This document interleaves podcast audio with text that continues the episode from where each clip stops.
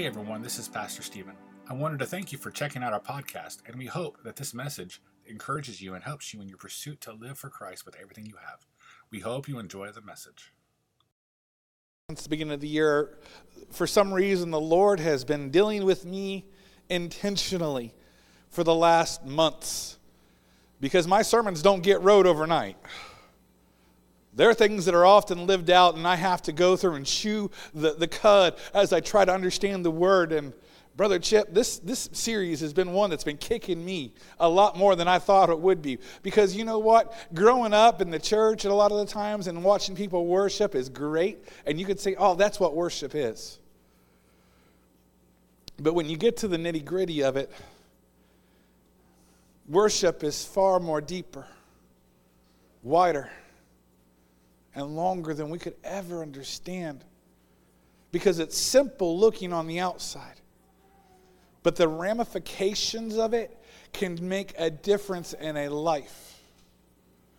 Because last week, I, I think I brought you the question that really set me back. If somebody walked through the doors, what would they think of the worship they see that you give God every single day? Would it make them want to, to, to pursue after the God we serve? The one and only true God, the God that created the heavens and the earth, the God that helped all of the Israelites go across on dry ground as they went through the Red Sea. The God that led them through the wilderness with full provision. The God that provided their shoes the, or the ability to not become worn out for 40 years. Would they pursue after this God who, who, who loved everybody so much that he sent his son on the earth? Because of what they see in our lives. You see, what I have always heard, and my wife will repeat it till I'm dead, is people don't care what you know until they know how much you care. But they also might look at you as the only Bible they'll ever read. The only Bible they'll ever read might look like Brother Chip Anderson up here on the keys. What would they think about that? Oh, Brother Chip hates this spot that I put him in. I mean, in all reality, that's what we have to think about. Our encounters, day in and day out, are a reflection of what God is doing in our lives.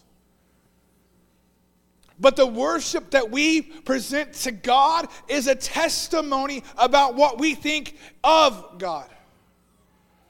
The first week we talked about what worship was and how a lot of times people think worship is an emotional feeling.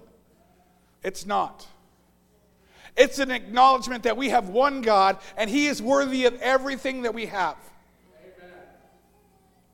And if we would reflect on that every single day, every single choice that we make, it would make a radical difference in our lives. Then last week we talked about how we come together in corporate worship on Sundays, on every day that the church is open, with the desire to unify ourselves in full worship to become one body in Christ. But this week, the challenge that God has been laying on my heart. And as I was typing out ideas, watching a basketball game last night, and as I was processing everything that we have, what is our worship supposed to be? The question I really want to ask so intentionally is what do we worship with? You see, Warren Wiersbe he said, Worship is the believer's response of all that they are mind, emotion, will, body, so what, uh, to what God is, says, and does. Can I say that again where I don't stumble it? This way it looks good on camera, right, honey? No. Worship is the believer's response of all that they are mind, body, will, and, and emotions, so that God is, or to what God is and says and does. The truth is, it's a wonderful thing that we get to come in here every Sunday and be able to experience something so radical as we walk in with the desire and the intention to walk in surrender.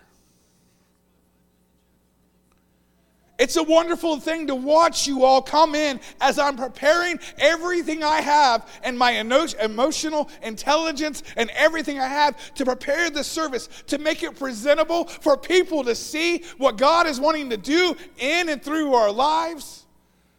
And it's watching you walk in and say, I want to surrender. Surrender.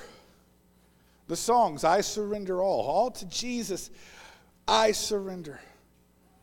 Or the songs from the lyrics of the, the Build My Life lyrics talking about how we need to come down and lay our crowns at the feet of Jesus. You see, what we have to realize is what the way to worship really looks like is the heart's intention and what we do through that. So many people in the churches nowadays think that worship is something that they're supposed to come in and lay down all of the stuff they've had all day, and that's what true worship is. What am I saying? Pastor Stephen doesn't make sense on that one, I don't think. People gave me crazy eyes. The truth is, people think that when we come into church, our worship is to just put our arms up and say, God, here I am to worship. Here I am to bow down. Here I am to give you all of my struggles, all of my hurts, all of my afflictions, all of my negative stuff. That's what my worship's supposed to be. It's part of it. But that's not what worship is. That's just the surrender of the stuff you're dealing with. And you're saying, God, I worship you, but please just take the stuff and then I'm going to walk back out to it and do the same thing over again. And I'm going to bring you the same thing next week. There's something about Scripture that reminds me that there is way too much messed up theology that's hitting the churches nowadays. Because what we struggle with is what we worship affects who we are. The things that we worship. I can tell you, my wife hit it on the head. I watched people worship a football team in the middle of a blizzard, clearing out their seats just to sit there on top of snow piles as they worshiped a bunch of Buffalo Bills trying to get a, a, a win for the playoffs. I've witnessed the Cowboy fans going crazy in their little cowboy rooms as they exalt the Cowboys and all that they have and then they get mad when they lose. The same's true for all the other sports and all the other things. The same's true for even the younger generations like myself, where I can remember there was days in my life where I didn't go and put my head on a pillow because my eyelids never shut. What am I talking about? I'm the nerd. I played video games on a computer for four days straight with lots of caffeine hitting me. And it was the thing I would worship. Because the second my head would hit the pillow, I would dream the video game. The second that I woke up, I had to go and reach for the keyboard and the mouse and, and get back into the video game. You see, what I'm trying to get at is there is a thought process that the church has to become aware of. And that is the truth that whatever we give our time to becomes what we are. When you think about it, there are 60 minutes in one hour, right? Last I counted, I don't think they changed it yet. If there's 60 minutes in one hour and 24 hours in a day and 365 days in a year, well, actually, it's 365 and a quarter, but we'll just say 365 because of rounding. I just messed my wife up. 365 days because of leap year. There you go, babe. There's 365. That means there's 525,600 minutes in a year. That's a shocking contrast when you think about the life that we live and how large of a number that should seem it should be because it seems like it takes forever. But it's such a small number that we just fly through it. We just went through the new year. We just went through the season where we were just going and trying to think, how do I get through 2023? Oh, is me. What is mine? And 2024 hit, and we're already three weeks into it.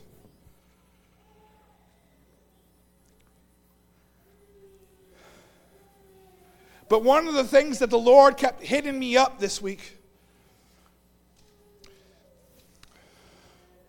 is the fact that our worship is what we spend most of our time with. And if we look at our time from last year and ask what did we put most of our time to, we often see some people, they do worship the television. Some people do worship their smartphones and their video games. Some people do worship their sports teams as they live and breathe and die by it because you can tell a cheesehead by a cheesehead. There are some people in this world that will worship everything around them with the disconnection that there is something that God is requiring each and every one of us. You see, Exodus 23 and 25 says, You shall serve or worship the Lord your God, and he will bless your bread and water, and he shall take away your sicknesses. It's a promise of, of a connection about what God is trying to waken up within each and every one of us. What is it that we are worshiping every single Sunday? You see, what I have encountered in churches over the years is people think that the church should worship them. I should appease you. I should give you what you want. I should make you happy. That's not my job. My job was never to appease you, and if that's what you want, get me out of here. I would resign in an instant.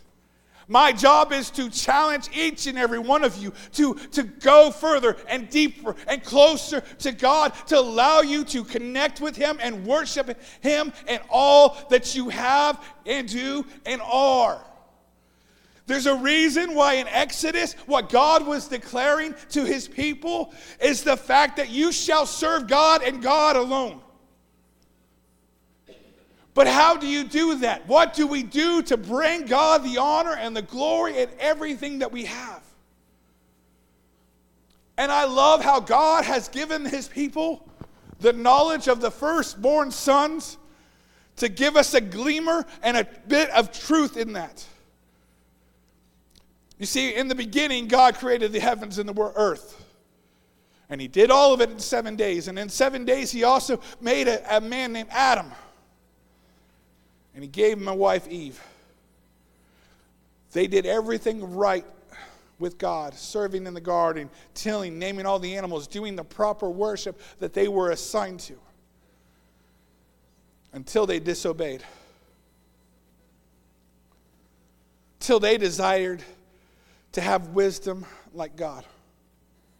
And they ate from the tree in the garden. And then they put fig leaves on and hid and realized all that they had done was a mess up. And then God kicked them out, but then God blessed them with two sons. The firstborn was Abel, the secondborn was Cain. And these boys learned who God was because it says that he came and chased after them and would talk with them still, even after they were out of the gardens. And they worshiped God. And as the boys got older, they learned different vocations. They learned what worship was supposed to be like. You see, Scripture tells us in Genesis that there was a time when they wanted to give God the honor and the word, uh, uh, honor and the glory and all that was due to Him. So they decided we want to make an offering to God. They wanted to worship God. And in that worship, what we find is that there was a acceptable form of worship and an unacceptable form of worship.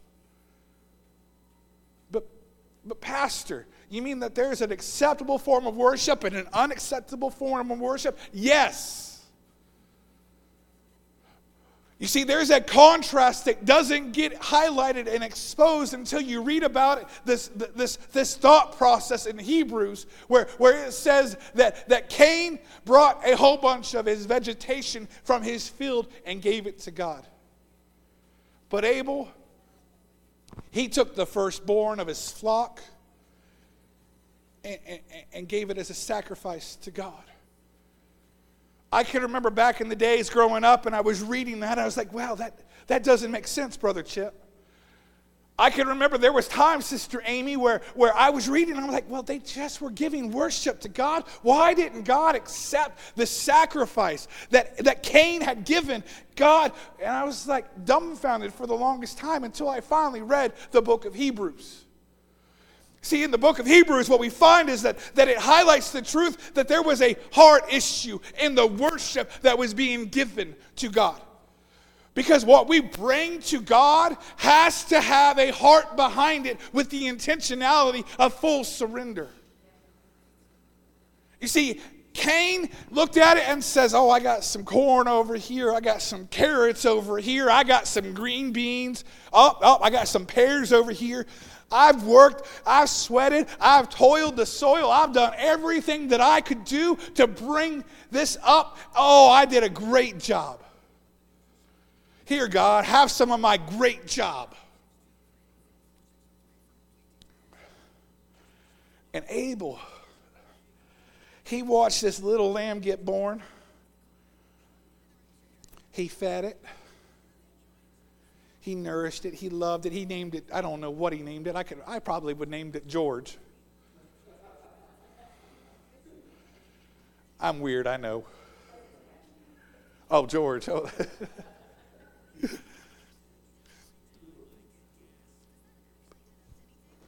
But he loved it. He nourished it. He had it in his room with him. He raised it. He took care of it. And then there was something in him that says, you know what? I didn't make this, I just loved it. But God, here you go. Here you go, God. I didn't do anything. I didn't make it. I just loved it. Cain over here, oh, I sweated my, my, my brow off. I couldn't do anything. I did the work. God did nothing. But I'm going to give God something. Do you see a disconnection in the type of worship that was being given? There's a time and a place for proper worship. And right now, right here, we need to get back into an alignment with what God is saying is the proper and holy worship that we're supposed to have. The world don't like it. The world wants us to worship everything that we have. The world wants us to say, oh, Apple is the best product over Google. The world wants us to be divided because of the items we have, because we earn these. But what I've learned in my life and my, my experiences is that I have done nothing of value.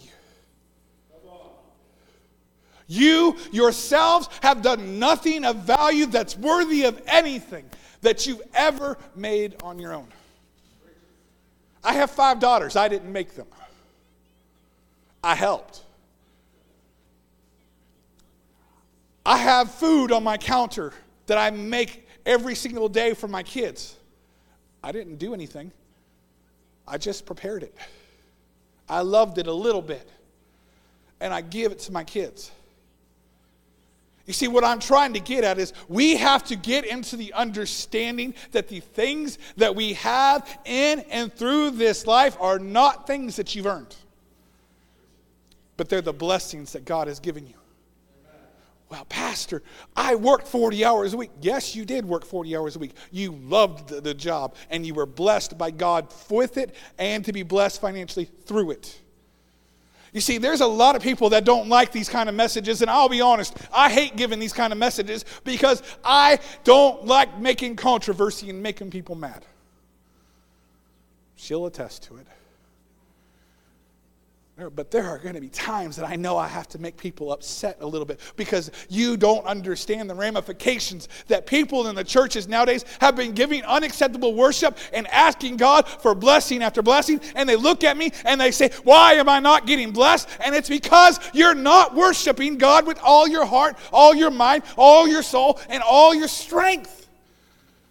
You're not understanding the ramifications that this life is just a glimmering, fleeting moment. There is nothing in the longevity that's connected with it. But, Pastor, you're only talking about finances. No, there's more than just finances that we have to get at. There's more than just what we bring to worship, it's not money only. There's time. Somebody did the math. One tenth, which is a tithe of our time, is 16.8 hours a week. If I did the math right, we're here for about an hour and 45 minutes, give or take. Some days I can get you out of here in an hour if you're good. If you amen me enough. Some days I'll keep you here for four. We'll see what we get going. But 16.8 hours a week is what we're supposed to be giving back to God of our lives, according to the commandment that a tithe of everything.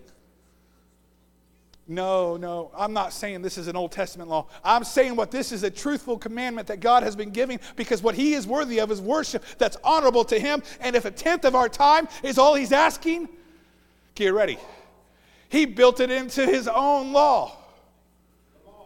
If I equate this right, let's see here. A person sleeps about seven and a half hours a day ish. My wife, two. Me, I like eight solid eight. But if I did that correct, there is one day of my life a week that I'm supposed to give to God after I sleep. Isn't it funny that God, on the seventh day, He rested? Isn't it an incidental, complete complexital idea that in one day God says, I'm going to rest? But in that same kind of setup of his law, of his Mosaic law, he said, I want you to rest one day like I did and keep it holy. Holy. What is holy supposed to mean? Holy means reverent, something that's given to God, something that's sacrificial to God. If I look at our society today, we are lucky to give the two hours on a church service on a Sunday. Most of us would rather be doing something else if we weren't actually asked to serve or do something else in the church. Most of us would be like, well, I don't want to go to church today. I want to go out to dinner, so I'm just going to sleep in a little bit. But where's the rest of the time? No, I'm not saying you have to set up a whole day of the Sabbath because that is the Mosaic law, and no, you're not under it but there's an understanding that God was trying to derive through that law that is fulfilled through Christ that gives us the ability to say, God, I want to surrender my time back to you. But, Pastor, how do you do that? How do I give honorable worship to God that's almost like a tithe back to Him? Try this for size. You got two hours on Sundays. Why not fill the rest of the week with time where you're spending in prayer? And reading His Word. Oh, if we would just read His Word and actually hear it, we would see a transformation. That's worship in itself back to God in our times. Amen. If we would start intercessory prayer at home, if we would start doing Bible studies, we would start having small groups, if we would start connecting with people and saying, God, I don't want to do it about me any longer, but I want to surrender it back to you and the commitment to honor you in all that I do. You see, that's a struggle for people in our society because we would rather chase our kids around for soccer games. We would rather go and do all the fun amusement parks when we're supposed to be doing something for God. We would rather be sitting on our phones playing Bingo Mash or Phase 10 or whatever, Monopoly Go or whatever it is nowadays that people are playing. I can't keep up with it. Or scrolling TikTok or Instagram. That's talking about the younger generation. Older generation, I don't know what you guys are doing. Probably watching the news or, or, or, or Gunsmoke. Yeah, Brother Marcus, I heard all about that. But in all reality, when we don't sacrifice our time to God in holy, admirable worship, how can the world see the difference in our lives? But I go to church, Pastor. Yeah, you go to church, but what are you doing the rest of the time? Well, you don't want to know? No, I don't. See, that's the hardship that we have in the church nowadays. There's a reason why we don't see the presence in the, in the, in the pews like we used to. Because the, hurt, the church has lost its first love. Too many in the church have lost their idea of who God is. They think that God is just showing up on a Sunday or a Wednesday or for a worship team practice. They think that church is just showing up for a youth group service. They think that church is just something just to get through because it's a religious movement that we're supposed to just do. It's far more precious than what we take in. It's a challenge that we're supposed to go through. Because if we can get through the fact that our time is valuable to God, it lets everything else that's holy and pleasing and honorable and admirable to God to connect. Talking about money too. Your money is part of your worship, just like your time. I'm not saying I want your money. I really don't. This church doesn't realize that, that all that we, we try to do. I don't want your money for me. I want you to see what God is going to do through what you're sacrificing to God. Your treasure, your, your valuable things that you have in this life, the blessings that God has given you, that He asks that you show back to Him so that you can understand that your heart has to be more preoccupied with Him than on what you could buy next. I got five minutes. Got one more point left. Think I'll get you out on time. But the other thing that God loves about worship, Brother Chip, when they were in the, in the, in the wilderness, in the book of Exodus, Moses was looking at around, uh, looking at God, saying, "Okay, God, what is it that you want this people to do?" And he says, "I want you to build for me a place where I could dwell amongst my people." a place that you can dwell among my people. I'll be honest, if God gives me that kind of commandment in my life, I would struggle. But I love how God blesses people with abilities and the know how to do some wonderful things. You see, in the wilderness, God blessed two men that, that could do the, the crafting of the gold and the woodwork. And that allowed them to be able to lay the groundwork for, for the tent and to, to, to set it up to be a place where God Himself would dwell among His people, surrounded by His people, where they could worship Him.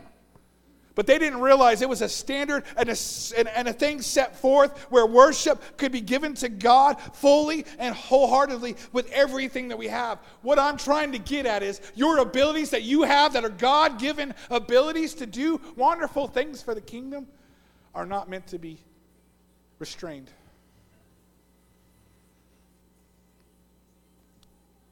Restrained. You, you know me, Chip, right? I sit back there on Sunday mornings running the sound. I sit back there running media when Sister Yetta can't be there and the sound. I sit up here and I hit buttons on my tablet because I know how to do this stuff. I'm not saying I'm boastful.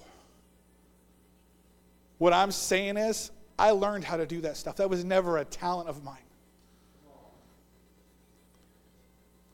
I once told God, God, I will serve you in every capacity but what you're calling me to do.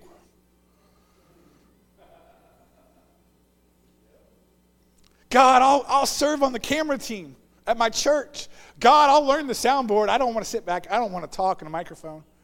God, I'll run the media. God, I'll, I'll serve in a Bible study if I don't have to be in a microphone. God, I'll do everything you want me to do. I'll run the camera team for a youth camp and do all that stuff. But that was not what I was blessed and given the wholehearted ordination by God Himself to do. That's not the talent that God has given me to do, because God has given me a way to research His Word and to be able to transpose it and, and to, to give it to you in a palatable way so that you can understand what God has for you. He's got God given abilities in each and every one of us that He's asking, Are you willing to surrender and worship to me? Can I talk about your, your story, honey?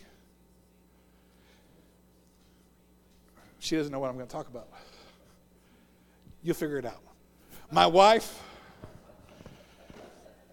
from the earliest of ages, knew she wanted to be a counselor. What did she pursue? Nursing. But something in her knew that she had a God given ability to communicate with people, to help them and expose things in their life that they needed to have self exposed in their life to help them heal. Sister Amy, you have a God given a talent for worship. Brother Mike, you have a God given a talent for outreach. We have all these people in this church that have God given abilities, and some of you might not even know what they are. It might just be serving. It might just be cleaning the church. It might just be doing all kinds of different things. It might even be just talking to people out and about in the community. But all of that is holy and pleasing worship because you're surrendering your life to God. Because what we bring to worship is the way we worship, the way we worship. What we hold on to that we surrender to God, past our insecurities, past our heart hurts, past our own struggles, allows us to see what God is trying to get us to do. Psalm 62 and 8. David wrote it so beautifully. When he was trying to get his people that they were singing his songs to hear the truth in their own hearts. Trust him in all times, O people. Pour out your heart before him. Pour out your heart before our, our one and only true God, the God who has done so much for you, the God that has given you the breath in your lungs, who's allowing your heart to still beat in your chest, the allowing the, the neurons in your brain cells to keep firing so you could have a thought process, allowing your soul to still be right here, right now, to be forth and set with a purpose and a mission to go and to all the nations, baptizing them in the name of the Father, the Son, and the Holy Spirit and teaching them to become disciple makers just like you.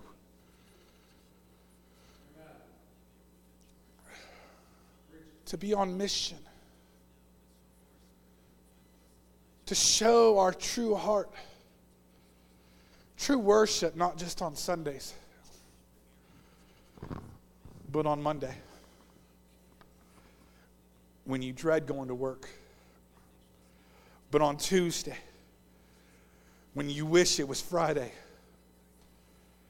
On Wednesday, when you're celebrating the hump day and you're saying, God, I don't know what this is. On Thursdays, when you're saying, oh, it's one more day of this week and then I can get ready to rest. And then on Fridays, as you're rejoicing and you're praising the fact of your idea of your plans. And on your Saturdays and Sundays, all of those belong to God all of those we're supposed to be reminded that we're supposed to trust Him in all times and pour our, our heart out for Him. Because David said it so perfectly. For God is a refuge for us. If we can connect those two dots together in our lives, that our hearts and our life should be a surrender all moment. Amy, if you'll come. A surrender all. Tara Lynn Patrick, come on up. Then we would really understand what God is trying to ask of us. That our worship would not be something made in vain but our worship would be fully surrendered with a heart of admiration and reverence and in love to our God. I love how the words of that song say, We fall down, we lay our crowns at the feet of Jesus. It's realizing that you might have earned something on this world, but it's not anything that's going to compare to Him. I love how we can go and hold on when we get to the book of Revelation and we can see that the 144,000 are up there in heaven saying, Holy, holy, holy is the Lord God Almighty, just like the angels are doing. Just like every other day, we have to remember that our lives, well, we love them so much, we're only meant to worship the Creator. Amen. Amy, if you'll sing. Oh, to Jesus I surrender. Oh,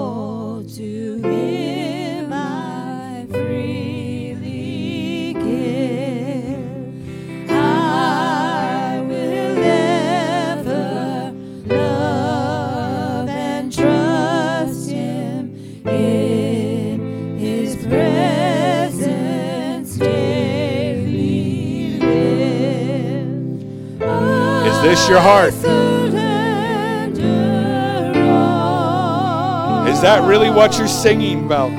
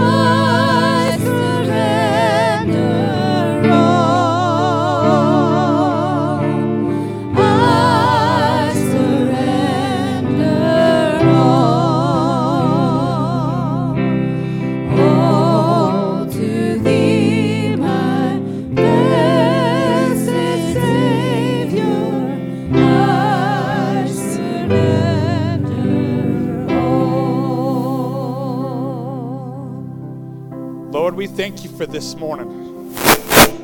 Lord, I thank you for this word.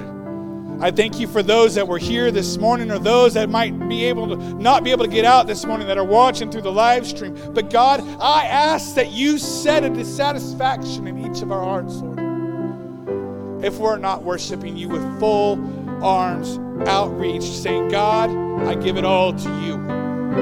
I ask that you start encouraging us, Lord, each and every single day through your Spirit, Lord, to remind us that you are worthy of it all. That we are worthy of nothing, and all that we are and all that we do should be done in a form of worship as holy and pleasing to you. So, God, Lord, I ask you to touch each and every one of us this morning. Challenge us to go deeper. Challenge us to test the waters. Challenge us to keep stepping forth in faith, Lord, to trust you with all that we have and are and do. Lord, let us not stay the same any longer, but let us reevaluate who we are and what we worship. And let us come into agreement, Lord, that we will serve the Lord all the days of our lives. We will bring holy and pleasing offerings to you, God, not just in financials, not just in talents, but because our hearts are so connected to you that we would surrender it all to you, Jesus. Be with us, Lord, this day. Be with us as we go home this week, Lord. Touch the car rides home. Touch the food that we eat. Bless it, Lord, and give us the provisions we need to make each and every single day. But let us be a light that's not hidden in the hillside, Lord, where people look at us and see our worship to you as something that they want to be a part of their lives. God, let us go and be the church. Let us go and be the difference. Let us go and love our neighbor as ourselves, Lord, as we go and love you with all of our heart, all of our minds, all of our soul, and all of our strength. Let us go and be disciple makers. Lord, touch this church, Lord. Be with us all. In Jesus' name I pray. And the church said, Amen. Love you, church. I look forward to seeing you guys throughout the week or hearing from you guys, and I hope you all are blessed this week. Go and love your neighbor.